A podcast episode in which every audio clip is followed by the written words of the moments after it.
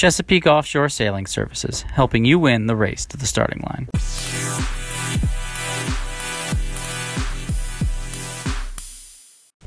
Hey, everybody, this is Brian from Chesapeake Offshore Sailing Services. It's been a while since we've talked, I kind of let the podcast hang out for a while. I haven't done a, lot. Uh, it's been a very busy summer for racing and sailing and doing a lot of great stuff. So it's a good problem to have. But um, as a result, I have not made any podcasts in quite a while. So sorry for that. But hey, life uh, life is busy. So uh, the last podcast uh, I was doing was uh, a multi-part one on ten best ways to screw up your offshore voyage, and um, some helpful hints on how to look at prevention of damage, uh, breakage, and just screwing stuff up. That's a pretty big topic, and there's a lot there. And frankly, it's part of a, a talk that I, I give about the subject, and I don't have the PowerPoint in front of me, so I'm not going to continue with that just this moment. But I figured since it's been so long, it's uh, kind of worthwhile to get something back up and running. So, what I thought I might talk about tonight, I mean, it'll tie in a little bit, I guess, but is rig failure, right? Uh, rig failure is something that everybody, it's kind of like your ultimate fear offshore. You know, you got the, the mast up, lose a backstay, lose a forestay, lose a upper, lose a lower. Next thing you know, the whole rig is folding up like house cards, and you're stuck in the middle of the ocean, and no way to fix it because you've uh, lost the rig over the side. Yeah, nightmare, right? We hear about this happening. There's always a rig going overboard on any of the large distance races.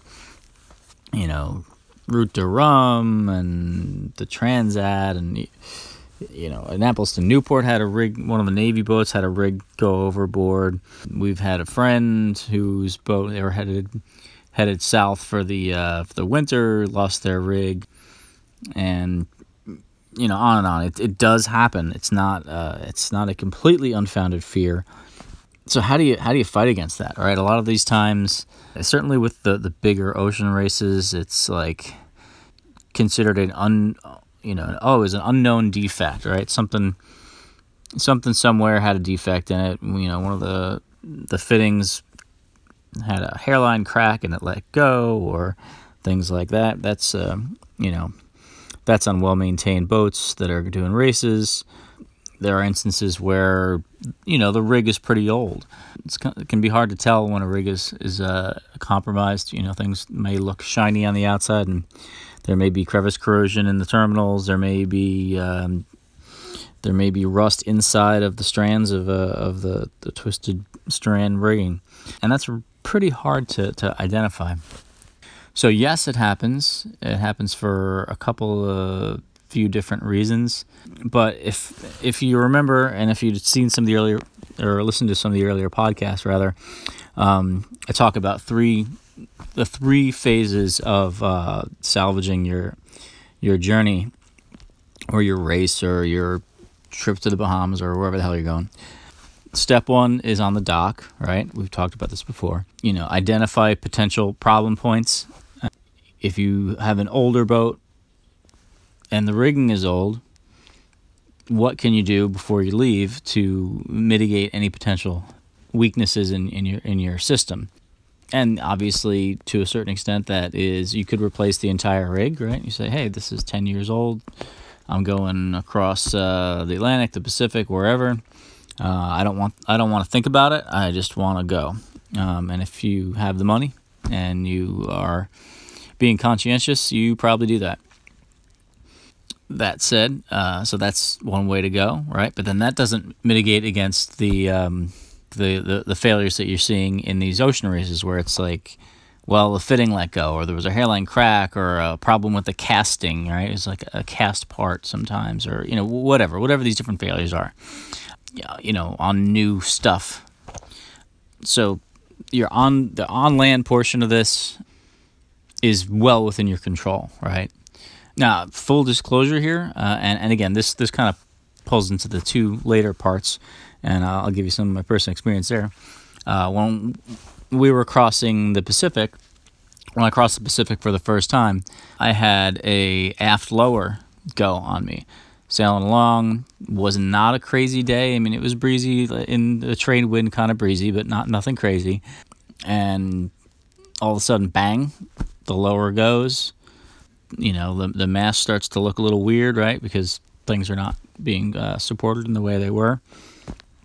Uh, it's a funny thing, at least for me. I don't know how it is for other people, but when you're when you're planning voyages and you're planning trips, know, in your head you go over the potential failure points over and over again. What would I do if this happened? What would I do if that happened? You know, a lot of your headspace, especially when you're first getting into it, you know, I've thought about these things a million times, so I don't really kind of need to think about it anymore. It's it's it's not stressing me out.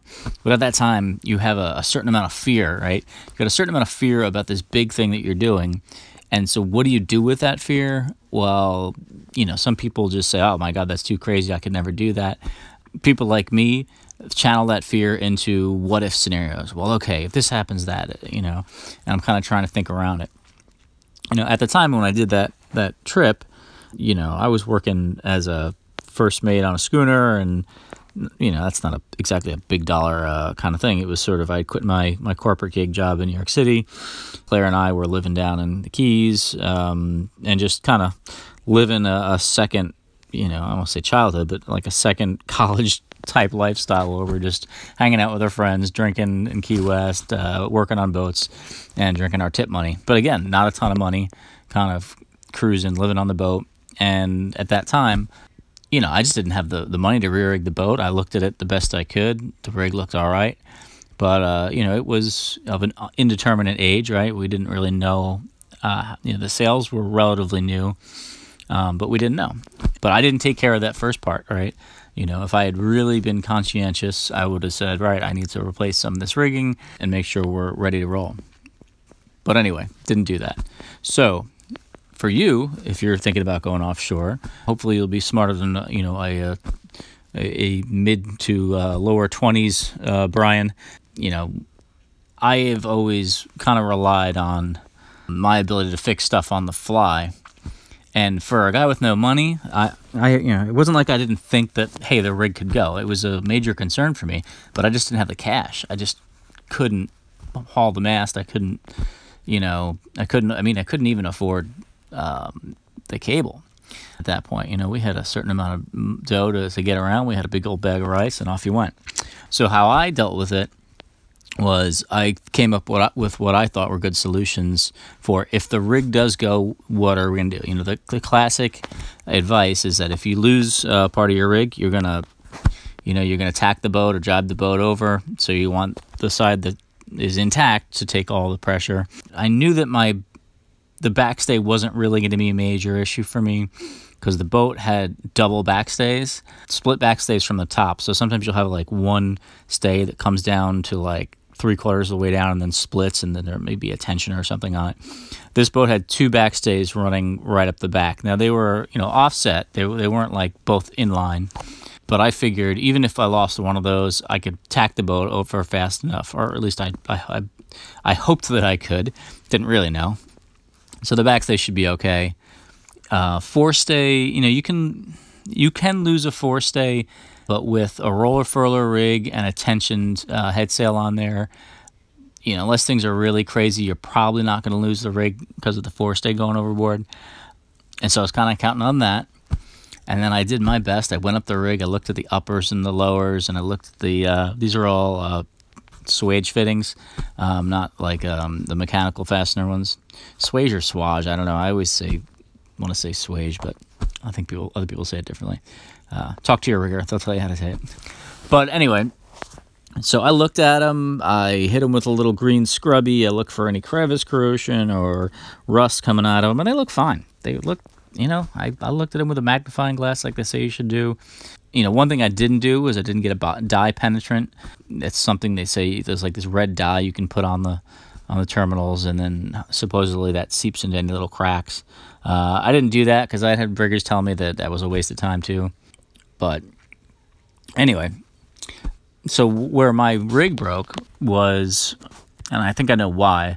My rig broke at a round chest level on that lower. And I think that the boat at some point had those. Uh, there's these like little plastic sleeves you can put over the uh, the rigging wire to kind of keep things from chafing, and I think the boat had that, and those tend to kind of collect moisture and cause a little more corrosion. And so, you know, it didn't break at the fitting. It broke actually at the cable. There weren't any like strands that had popped before that.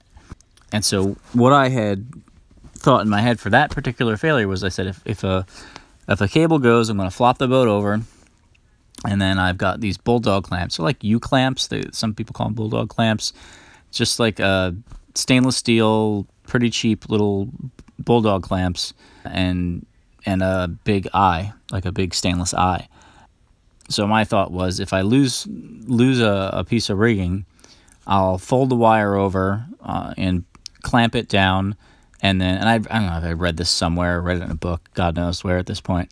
And then you, what you do is you have a piece of your chain that's for your anchor or for whatever. I actually just have had had a uh, just a loose piece of chain that wasn't part of any uh, any of my ground tackle, and so you basically bulldog eye, put build an, uh, an eye to the piece of the rigging that's still attached to the upper part of your rig.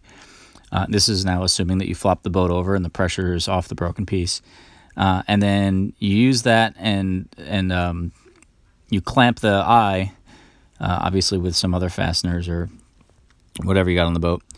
You clamp that onto the chain, and then you tension the, the thing as best you can um, with the chain, you know, and kind of like pull it down and then secure the chain. So the chain takes up the slack of the area that's gone. And if you have a turnbuckle still, then you tension it and it's fine. What I also did was I had some JB weld. So where the two sections of the um, the cable went together, I kind of smeared a whole bunch of JB weld in there. I, I, don't think that actually did anything, but it made me feel better at the time. Uh, I was like kind of gluing the wires together. But really, those bulldog clamps, I had three bulldog clamps. Um, and they work like a dream. And, and I had that on the boat ready to go because that was the plan. I had a plan. I knew that I was exposing myself a certain amount with not having replaced all the rigging. And, you know, on a hope and a prayer, I put it, put together my, uh, my kit to try and fix this thing. And it happened. And when it happened, you know, you, you spend a lot of time worrying about these things. And when it happened, rather than being freaked out, I, I went very, very calm. Uh, when sometimes when small things get you, that might get you a little bit frazzled. But when a really big thing, like hey, the rig might go over any second, for some reason, uh, rather than get like freaked out about it, I just get like super laser focused and super calm. Like okay, step one, we're gonna get the rig over. You know, nobody freak out, that kind of thing, and uh, and I did. I did exactly like I had planned and it worked. And actually, I mean, I sailed for another week with a rig like that because we were, I think we were on the way to American Samoa at that point when when we broke the rig.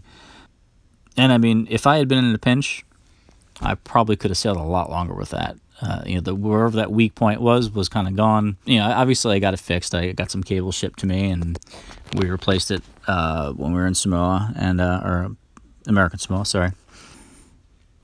So anyway, that's how I did it back in I don't know 2007 or 2008 or something like that, a while ago.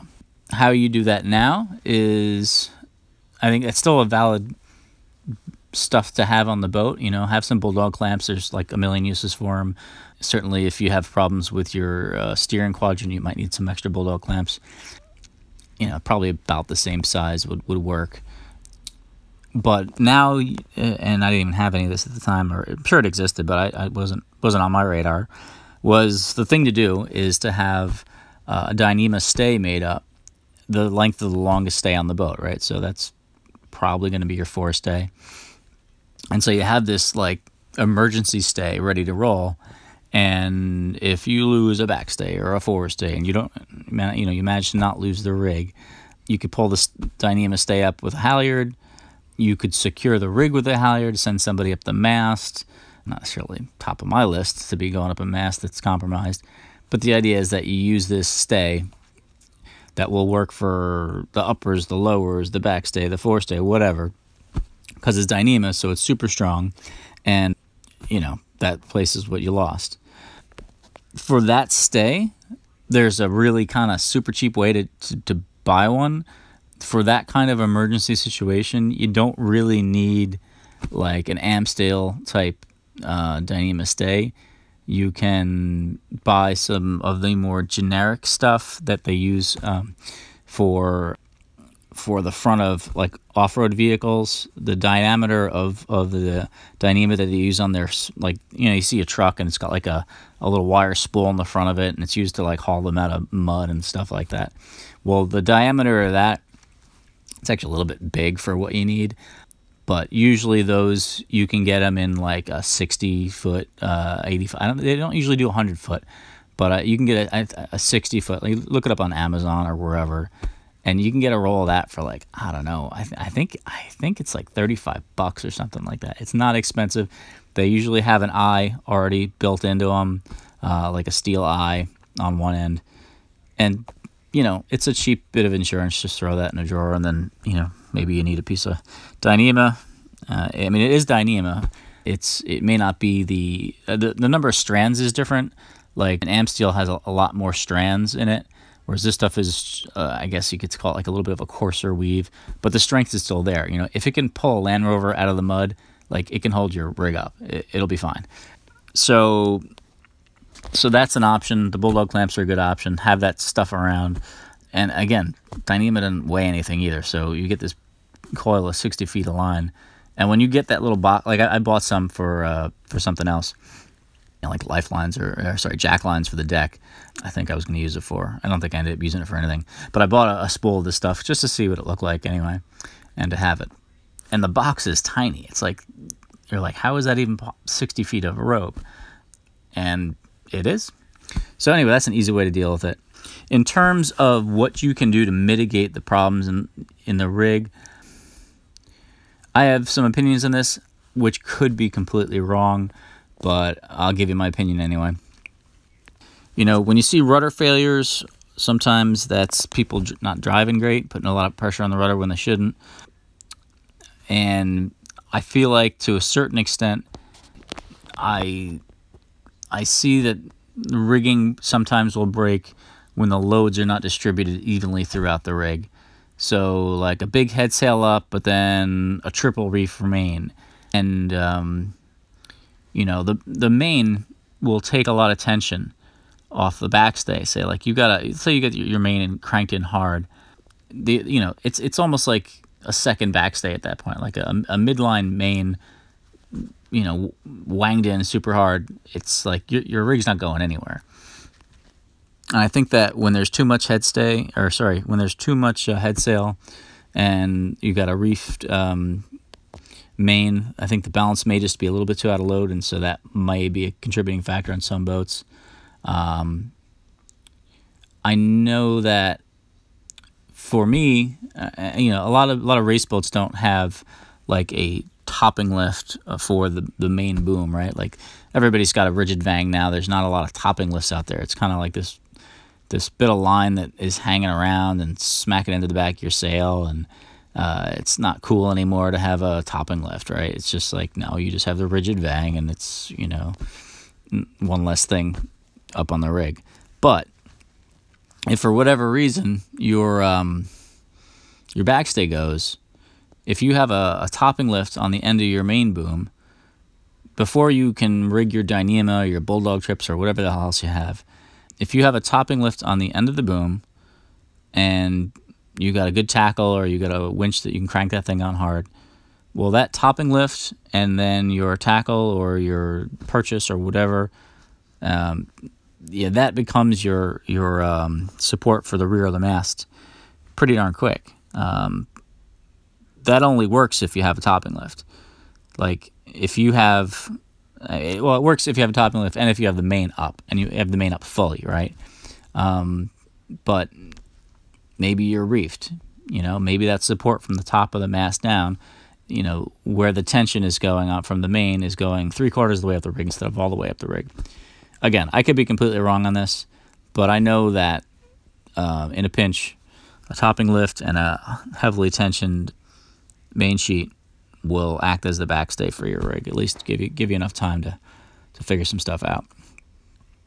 On my boat, that wasn't the case. On my boat, it was just old stuff that should have been replaced. It wasn't heavy air though, like I said, and you know the boat was it was a little uh, choppy, so the boat was bouncing around a little bit. So I think shock loads were probably what what put the nail in the coffin. People don't realize that like the shock load thing, you know, if you look at like a uh, a tension gauge, shock loads it just spikes the tension up high, even even more than like heavy air with a steady pressure. Uh, a shock load is is a lot of load. So anyway, all right, uh, that's all I'm going to talk about today. Don't lose your rig, and maybe pay a rigger to go check out your rig if you're not sure you want to do it. Uh, and that's it. So thanks, and we'll talk to you next time. It's Brian Barone from Chesapeake Offshore Sailing Services, and if you are looking for a raft for Annapolis to Bermuda, if you are if you are a former racer who's not racing this year, uh, reach out to us. If you got a raft that you want us to rent out, we're kind of doing we're doing the the the rent ra- the raft rental thing. Um, you know, it's cruisers trying to help cruisers. Um, make a little bit money off your raft if you're not going to use it and defray some of the cost of the repack, etc. And we can facilitate that pretty quickly. We got people that are looking for rafts, so check it out. Anyway, this is Brian signing off. We'll uh, we'll get back into the top 10 ways to ruin your rig. I think I might have just touched on one of them. So, all right, we'll talk to you later. Bye.